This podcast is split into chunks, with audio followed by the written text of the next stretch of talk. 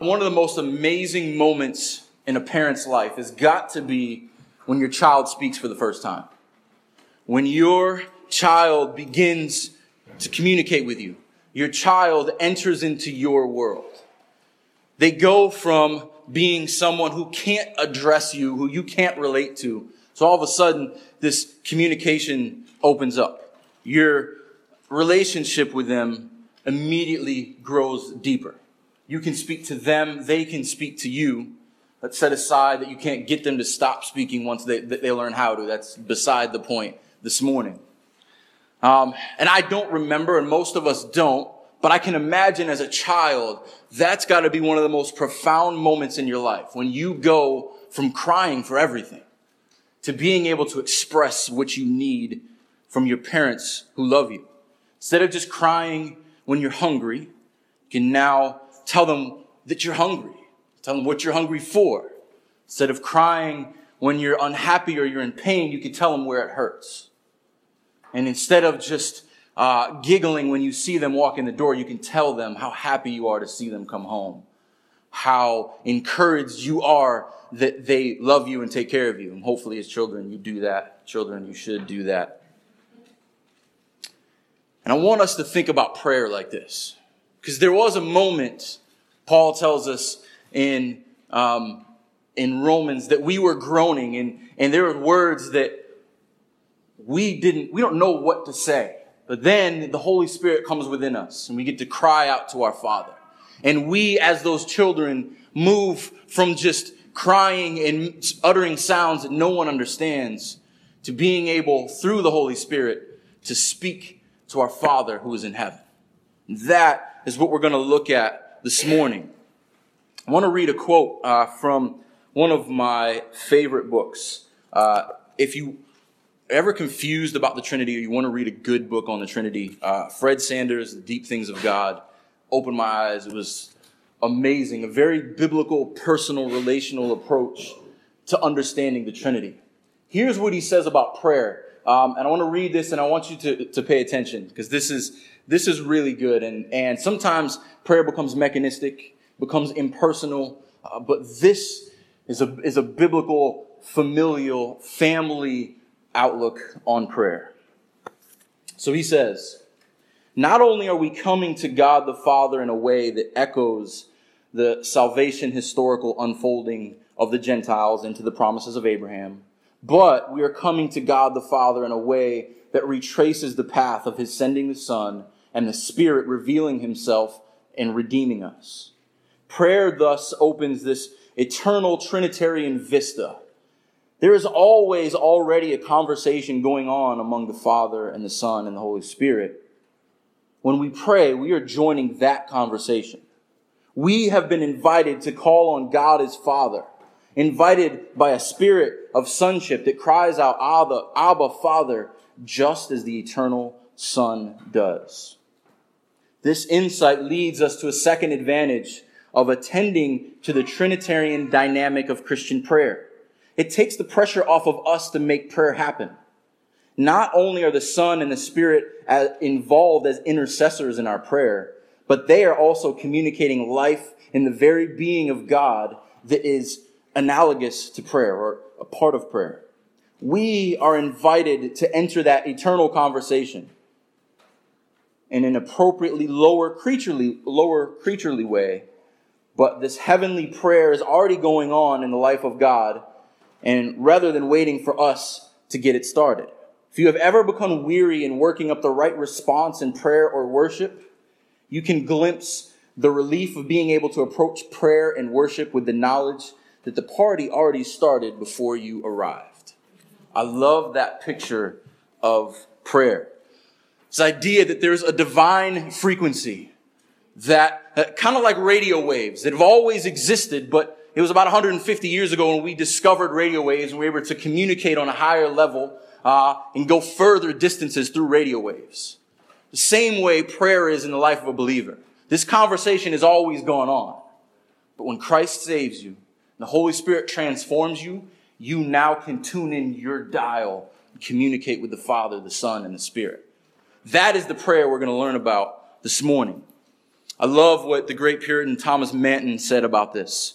And I want you to pay close attention here. Prayer is a preaching to ourselves in God's hearing. We speak to God to warn ourselves, not for his information, but for our edification. Listen to that. That we approach God in prayer, not for his information, not because he doesn't know what's going on, but for our edification, for our building up. We must know who we are approaching for what, before we can know what to say. Once we know who we are approaching and we know what his word says about him, then we can know what to say. Once we know that our God is holy and eternal and loving and just, then we can pray according to his will and his word. And this morning, I want you to pay attention with me because I want to teach you to pray biblically. This is not going to be uh, a sermon that has a lot of illustrations and a lot of stories. It's going to have a lot of scripture. You're going to flip back and forth a lot, and it's okay. If you can't keep up with me, write the verse down. I want you to meditate on this through the week. Because many times if we don't know how, what to ask for in prayer and how to ask for in prayer, it's because we haven't spent enough time in God's Word. We're going to do that this morning. Let's pray before we get into our text. Heavenly Father, you reign over all. You sit on the throne of heaven, and all of the earth is at your feet. Lord, let us approach you with this always in mind. That seated next to the Ancient of Days is the Son of Man, who sent the Spirit of truth into our lives to declare who he was and how we should approach him. He taught us how to pray. He taught us how to approach the Father. He taught us how to love one another and keep his commandments.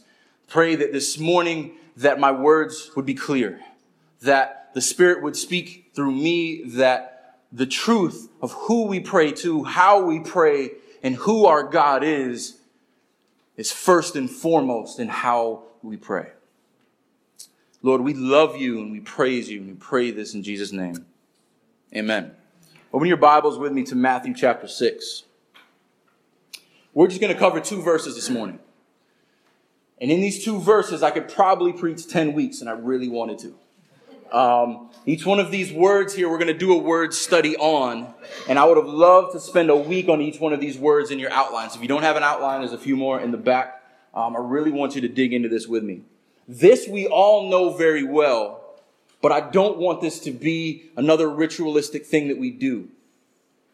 Many times you hear the Lord's Prayer recited before football games, and it's a bunch of big, sweaty guys yelling it out without actually thinking about what all these words mean. All of us have done that. You start praying the Lord's Prayer and everyone follows along. But do you meditate on all these words? Jesus told us this is how we should pray. This is our pattern in the posture that we approach prayer in. Do we take time to reflect on that? In these two simple verses, there are profound truths that are summed up in all of the counsel of God. And I want us to see that this morning. So in chapter 6, we're just going to read verses 9 and 10. I want to do it slowly and intentionally. And then we're going to spend time on it as we go through. Pray then like this Our Father in heaven, hallowed be your name. Your kingdom come, your will be done on earth as it is in heaven. First thing I want us to see here is Jesus says, pray in this manner. Many times we assume that this is the only way uh, that Jesus taught us how to pray. No, Jesus is giving us a pattern for prayer. Each term here, each verse is symbolic in how we should approach God. And we're going to do a word study uh, on these, these terms, and I want you to see that.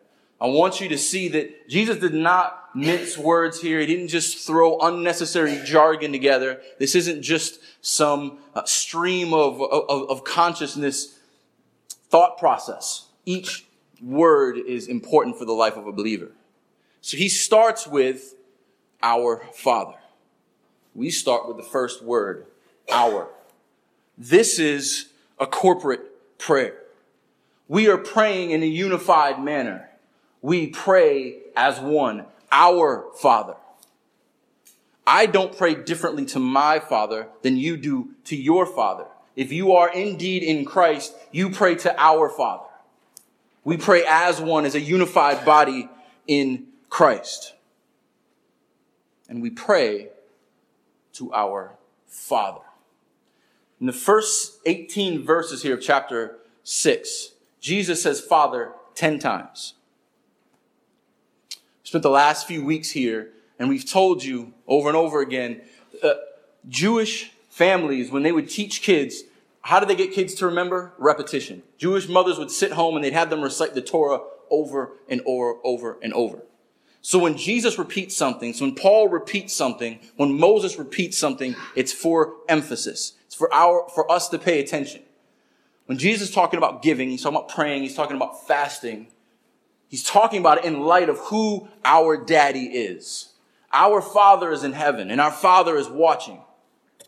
We do things to please our father, not some distant God, not some God who kind of hears sometimes but our Father who loves us, who sent his only Son for us. This passage is immersed with this family language. And we see Jesus pray in John 17 from a son to a father. There's this family language of oneness. Jesus prayed for us to be one with the Son and the Father the way they are one with each other. So this idea of Father and this repetition is not something we should ignore because we're so used to hearing it, but it should sink down deep. This is reverent, yes. It is holy, yes. But it is personal. It is a family conversation. We get to come to our daddy's feet and lay our problems at his feet. And our Father is in heaven. This is specific. This is not our Father on Mount Olympus. It's not our God who we've made and crafted into our own image. Our Father is in heaven. His ways are higher than our ways. His ways are above our ways. He is otherworldly. Sometimes we look around and we think that this is all there is. Because I can see it, because I can touch it, because I can taste it and smell it. This is what is real. Jesus is telling us our Father is in heaven. There is a heaven beyond this earth, and our Father reigns there.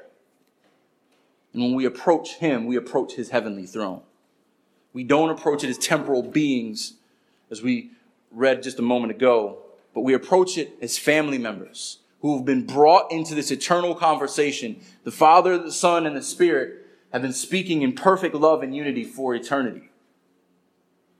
When the Spirit comes within us, we get to cry to our Father who is in heaven. We're going to see how heaven has come down to earth a little bit later in the message. This is probably uh, maybe one of the most important doctrines in all of Scripture, this next line. Hallowed be your name. Hallowed, set apart, made holy, sanctified, set apart from everything else on earth. Hallowed be your name. Let me let you in on something. His name is hallowed already but it should be hallowed in our lives and hallowed when we speak to people. Shouldn't be thrown around flippantly. We were talking about this, this yesterday, about how many times people use the Lord's name in vain. I mean, what a great trick of the devil, right? How do you minimize God's name? Well, you make it a curse word. You make it a byword. The name of God to Israel was so sacred they wouldn't even speak it. Yahweh could not even be uttered. They would say the name or the divine name because they were in such fear of blaspheming the name of God. That is how we're to hallow his name.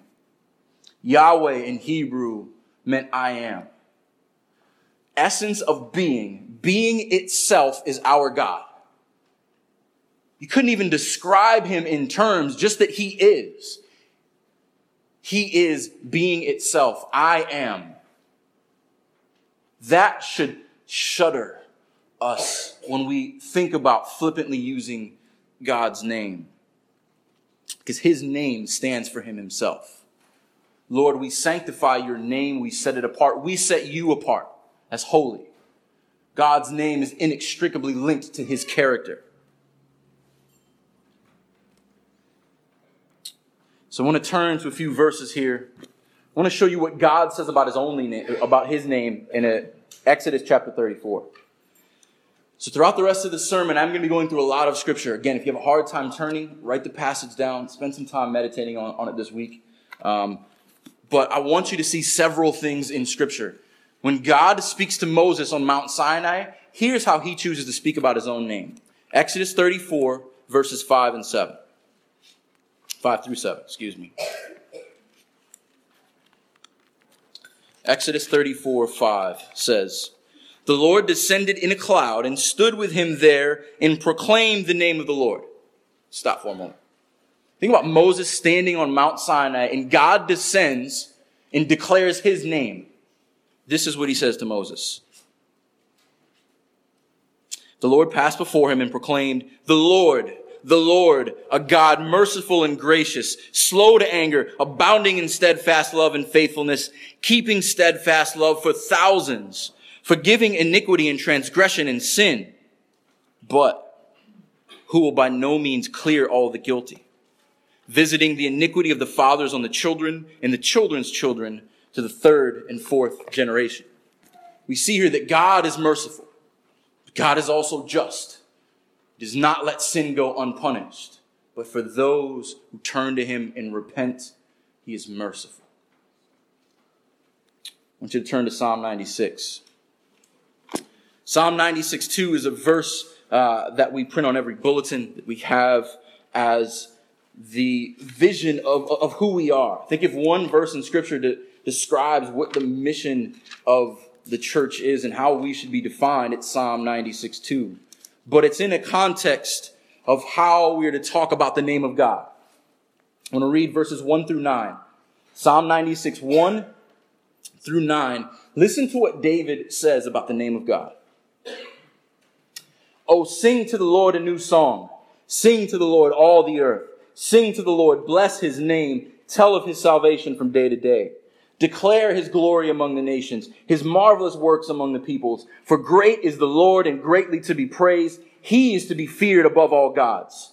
For all the gods of the peoples are worthless idols, but the Lord made the heavens. Splendor and majesty are before him. Strength and beauty are in his sanctuary. When they say ascribe here, it's essentially give. Ascribe to the Lord, O families of the peoples. Ascribe to the Lord glory and strength. Ascribe to the Lord the glory due his name. Bring an offering and come into his courts. Worship the Lord in the splendor of his holiness. Tremble before him, all the earth. Want to know what hallowed be thy name looks like and sounds like? Sounds a little bit like that. Uh, probably one of the most famous stories in the Old Testament is the Tower of Babel. Get all the nations of the earth come together. They're still in one language. The name, the languages hadn't been babbled yet. What was their goal? The goal was to build a tower to heaven so they could be like God and do what? Make a name for themselves. The greatest wickedness that we can do and that the world does is to make a name for themselves over the name of God.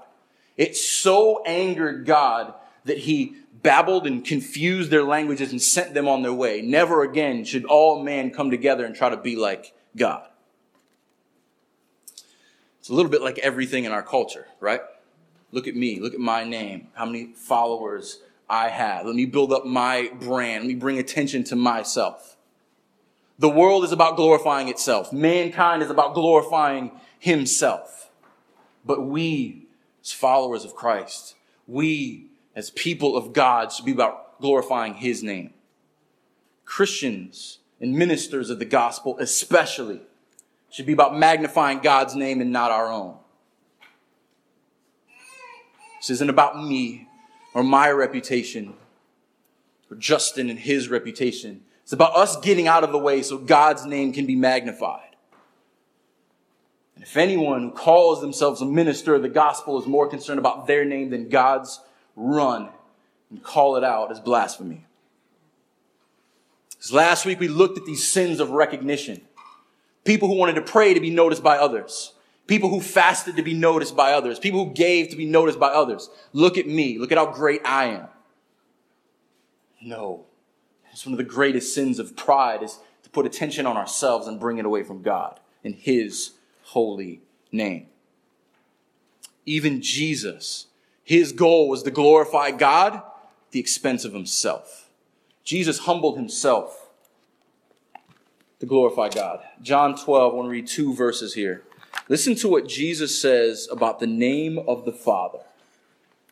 John 12, 27 and 28. This is Jesus talking about going to be on the cross, the greatest suffering man would ever know. Now is my soul troubled? And what shall I say? Father, save me from this hour? But for this purpose I have come to this hour. Father, glorify your name. Jesus' whole purpose coming, dying on the cross, saving sinners was to glorify the name of the Father. There's no greater glory to the Father than when a sinner, a wicked person repents and turns in faith and makes Christ's sacrifice on the cross a celebration, not a time for mourning. So, next we see verse 10 Your kingdom come. Only when we learn who God is and what we are to do with his name, hallow it and set it apart, can we pray faithfully that your kingdom may come? Now, kingdom. This is one of those words and those concepts that can get so convoluted. And there are a thousand different variations of what God's kingdom is. If any version of your kingdom explanation or explanations you've heard is glorifying man, that is not a biblical picture of the kingdom of God. So I'm not going to get into all those theories, but I do want to look at a couple things that scripture says about the kingdom of God, specifically what Jesus says about the kingdom of God. Because Jesus talked about the kingdom of God more than anyone. He should know. So there's this uh, idea that, in a sense, all of the Christian life is now and not yet. It is already and it is to come. I'll give you an example. Jesus, when he, when he came, he said, The kingdom is in your midst. He's talking about himself. The spiritual kingdom had come with Christ. His incarnation was the first inauguration of God's kingdom. Repeat that. His incarnation, Christ coming in the flesh, was the first inauguration of God's kingdom. At that moment, the kingdom began to work in our world. The spiritual kingdom that, tra- that was transforming people from the inside out began in Christ and was outflowed in his ministry. He told Pharisees who were trying to find that kingdom what would happen when the kingdom came. Jesus told them, It's in your midst. You're looking at it. It was already, but was not yet. Because you remember when they were uh, when they were chastising him, he says that my kingdom is not of this world. Well, which one is it? Is it already come or is it not of this world? It's both. It has come in a spiritual sense because each one of us has been transformed by the gospel. The kingdom has invaded our lives and changed us from the inside out. One day, his kingdom will be fulfilled perfectly and totally.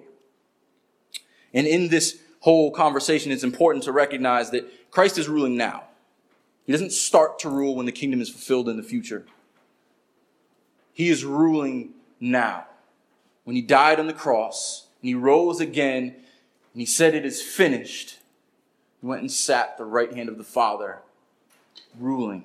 But he will one day rule in a very physical, very real way here on earth, the new heavens and the new earth. So the kingdom is now and not yet, already and yet to come.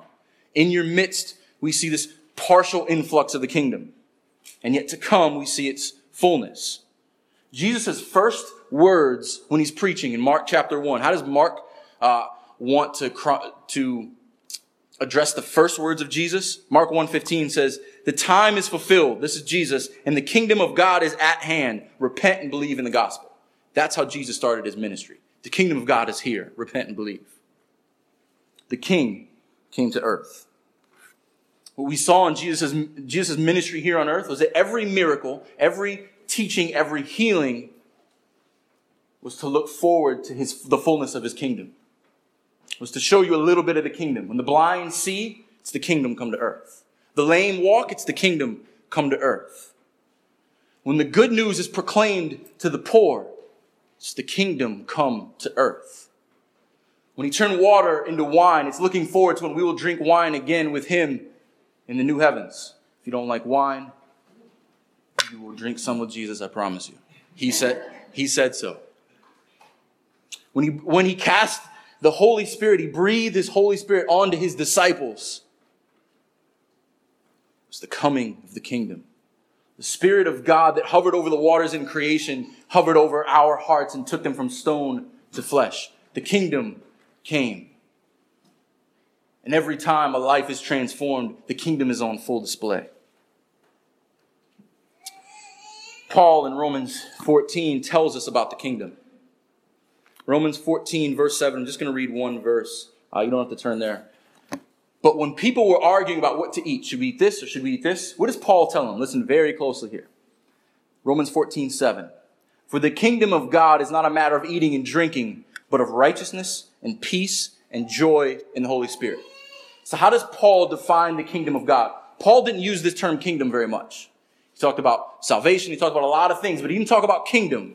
Jesus had done that. What is the kingdom of God? Righteousness and peace and joy. These words, again, are not flippantly used. The order is important here. Righteousness comes first. Before you are transformed by the Holy Spirit and you are declared righteous before God, there is no peace and there is no joy. The kingdom of God is first righteousness. Once our righteousness is, is secured by the Spirit in the Son, by declaration of the Father, we can have peace and we can rest in who we are once we know where our righteousness is, once we know the peace that we have, then joyfully we can rejoice. We can declare what has been done in our lives. Because the kingdom is righteousness and peace and joy. Um, I read a little bit. You guys might have noticed. Um, I brought a couple books with me this morning. Uh, just a little peek behind the curtain. Like I, I don't have any secrets. If you ever want to know where did you get that from, or how did you where did you read that from, I will share whatever I have with you. Um, this little book is amazing. Uh, A.W. Pink uh, wrote in the f- first half of um, the last century. It's on the Beatitudes and the Lord's Prayer. Each page, each chapter is like one verse, half a verse. It's five pages, and it's just humbling. So I want I want you to hear what he says about this doctrine of, of, the kingdom, and I think he's spot on. We say again that, though this is the most brief of the petitions, it is also the most comprehensive. In praying, Thy kingdom come, we plead for the power and the blessing of the Holy Spirit to attend to the preaching of the word, for the church to be furnished with God giving and God equipped officers, for the ordinances to be purely administrators, Uh, administrated, for an increase of spiritual gifts and graces in Christ's members, and for the overthrow of Christ's enemies. Thus we pray that the kingdom of grace may be further extended to the whole of God's elect are brought into it. Also, by necessary implication, we pray that God will wean us more and more from the perishing things of this world. Thy kingdom come, thy will be done. God's will, another one of those things that is confused, distorted, and acts about, I'm going to give you the key to God's will. No, it is not some little cheesy formula. I'm going to stick with what I've been doing so far. We're going to look in Scripture. I'm going to tell you exactly what God's will is for your life. If you want to know, and if you ask me, this is what I will tell you. God's will is our alignment and obedience to His desires and His control, and not our own. Simple as that our alignment to God's desires and His control, not our own. Before we get into what the scripture says about God's will, I want you to understand something. That many times we talk about God's will, we talk about a set of practices. Well, if this is God's will, I need to do X, Y, and Z. But no, before the practices must come principles. Principles transform our heart, and they shape our character, and in turn drive our actions. I've said this before, and I want you to, to remember that we are inside out people. We are not outside in people. I don't do these practices and then my heart is changed. It's no, when my heart is changed, it, is, it outflows out of me. We are inside out, not outside in. Our convictions drive our conduct. Our convictions drive our conduct, and our convictions are based on the Word of God. Okay, what does that have to do with God's will? How do I know what God's will is for my life? How do we know what God's will is and do it? This is very simple, yet very difficult. Meditate on God's Word day and night. That's it. Read Psalm 119. Look at the rhythm of David's life. I love your law. I meditate on it day and night. You want to know God's will for your life? Get in God's word. When people come to me and ask me, and it, it happens all the time, well, what is God's will for my life? I don't even need to hear what you're asking. What school do I go to? What job do I, I, I take? Do I move from here or, or there? I don't even ask. What does your quiet time look like? What does your life in God's Word look like? You want to know God's will? How often are you reading Scripture? You want to know God's will? What does His Word say? And if you can't answer that, spend more time in His Word and less time worrying about your situations. Because let me let, let you in on a little secret. Like Abraham did with Lot, didn't matter if he went right or left. Abraham's faith was in the Lord. Didn't matter where he went, the Lord would be with him. God's will for your life is for you to walk with Him in the Spirit, being indwelt and drenched in His Word. That's God's will for your life. Because if you take this job here, you move to this city here, He'll be with you if you are abiding in Him. But if it's all about the decision and it's not about God and, and, and His Word, then the best you have to look forward to is whether you made the right decision or not. How do I train myself to do that? That's hard. I can't read the Bible. Start today. Read tomorrow. Read the day after that. The day after that. Then, once that gets old, you keep reading, read again. And over time, an interesting thing happens. It's called sanctification. You grow. You grow in God's Word. Something you understood the last time you read it, you don't, you didn't understand then, but you understand now. I mean, we expect this of athletes and soldiers, right? You train for weeks and months until you get to the battlefield, until you get to the court or the ball field. Then your training kicks in. I've done this a thousand times. I've been through the drills. I know what happens next. But as Christians, we don't spend that time in scripture. And then when life's troubles come against us, we're like, oh, what do I do now? I need to look back to my training, but I haven't been training myself. It's a reason when Paul talks about the armor of God, he puts it in military terms. We are to be soldiers in a spiritual war rooted with our one offensive weapon, which is the Word of God. Our sword is to be wielded precisely and accurately. And you don't know how to use a sword unless you've been practicing with it. You might cut your own finger off if it's the first time you pick it up when you get into battle. But if you're practicing with it day and night, you get into battle, it's like an extension of your own hand. Here's another little key I want to let you into. We will never have all the answers.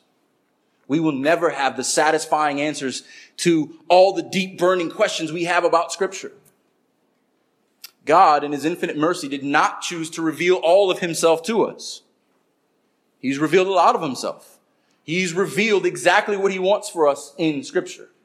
But there are still questions. One verse, if you want one verse for God's will, one verse for God's will, turn to me, uh, with me, to Deuteronomy 29 29. Deuteronomy, fifth book of the Bible, all the way to the left. 29 29. On the surface, this, this may seem nothing, seem, seem like it have nothing to do with, with God's will. But this is so profound. Remember this whenever you struggle with Scripture. Remember this whenever you struggle with a doctrine. Remember that God is God and you're not. Rule number one. Deuteronomy 29 29. the secret things belong to the Lord our God. All right, let's get that out of the way. The secret things belong to the Lord our God. He's God. He doesn't have to tell you everything. Get over it. But the things that are revealed belong to us and to our children forever, that we may do all the words of his law. You want to know what God's will is for your life? Follow what he's revealed to us. These words are for us. God's word, his revelation for mankind is in almost every house in America, in every bookstore, and available for free on every smartphone. Yet we can't find time to read it. We want to know what God's will is for our life? We spend time seeking for the, the, the secret things, the things we don't know. God has given us so much, this deep well of spiritual truth, righteousness, peace, and joy is declared in God's word. I also love what A.W. Pink says about this, and I had to quote him here. Our Father, let thy will be revealed to me. Let it be worked in me, and let it be performed by me. You say that again. It's good stuff. What does it mean to pray that His will be done? Father, let your will be done to, excuse me, let your will be revealed to me. Let it be worked in me, and let it be performed by me on earth as it is in heaven. As I said earlier, this is the divine economy. This is heaven invading earth. And heaven came down to earth in the form of a man. How does his kingdom come and his will be done on earth as it is in heaven?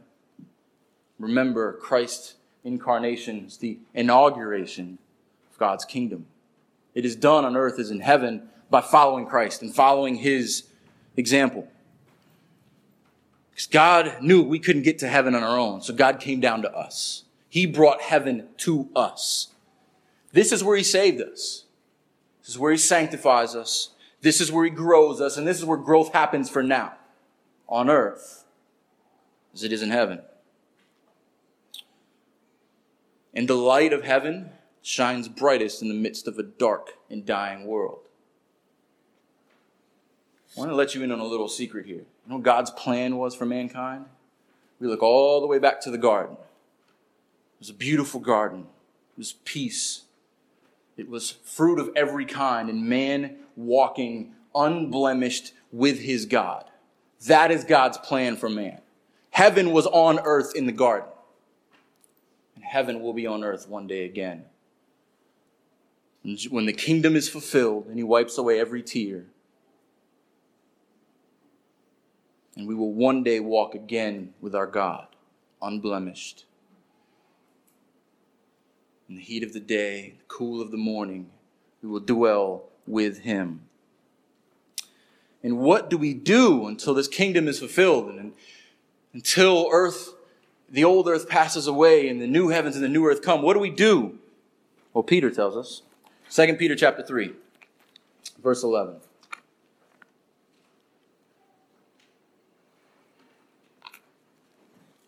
Going to read 2 Peter 3, verse 11 through 13. So he's talking about heaven and earth passing away. All right, this is all temporary. What does Peter say that we should do? Since all these things are thus to be dissolved, what sort of people ought you to be in lives of holiness and godliness, waiting for and hastening the coming day of the Lord? Because which the heavens will be set on fire and dissolved, and the heavenly bodies will melt as they burn but according to his promise, we are waiting for a new heaven and new earth in which righteousness dwells. So, what do we do? There's no secret sauce here. We wait. We rest in the righteousness and the peace and the joy that comes with being in Christ now. And we wait until we dwell in perfect righteousness with Him again. When we came together for the first Sunday at Grace Fellowship and Relevant, preached from uh, Revelation 19. And the two things that the body was doing, they were rejoicing and they were ready. That's what we are to do. To rest in who God is as his kingdom comes, as it's worked out through us, as we get to see the miracles, as we get to see lives transformed, we trust in his will. Call out for his kingdom and we wait. And we'll see next week that doesn't stop there. Because before Jesus talks about how we pray for ourselves and how we pray for the needs of the body, we have to know who God is first.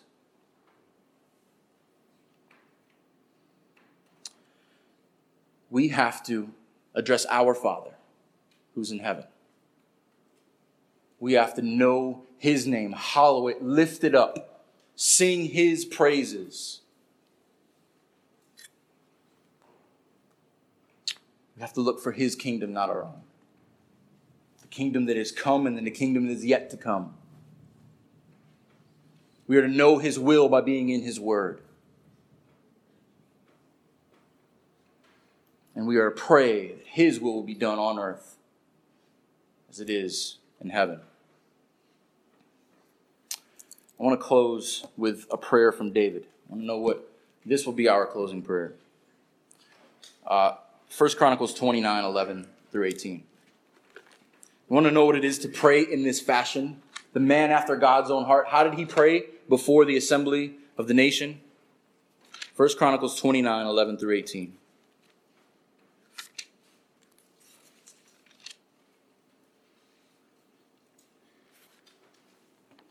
While you're turning there, I hope this, I hope this sinks in. Glorify God. Lift up his name. Prayer is not a burden, it is a privilege. Let us pray to our God for who He is, who He's declared Himself to be. Pray for His kingdom and His will. And let's pray as David prays, as I close us with this.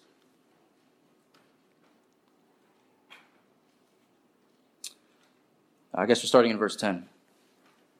Blessed are you, O Lord, the God of Israel, our Father, forever and ever.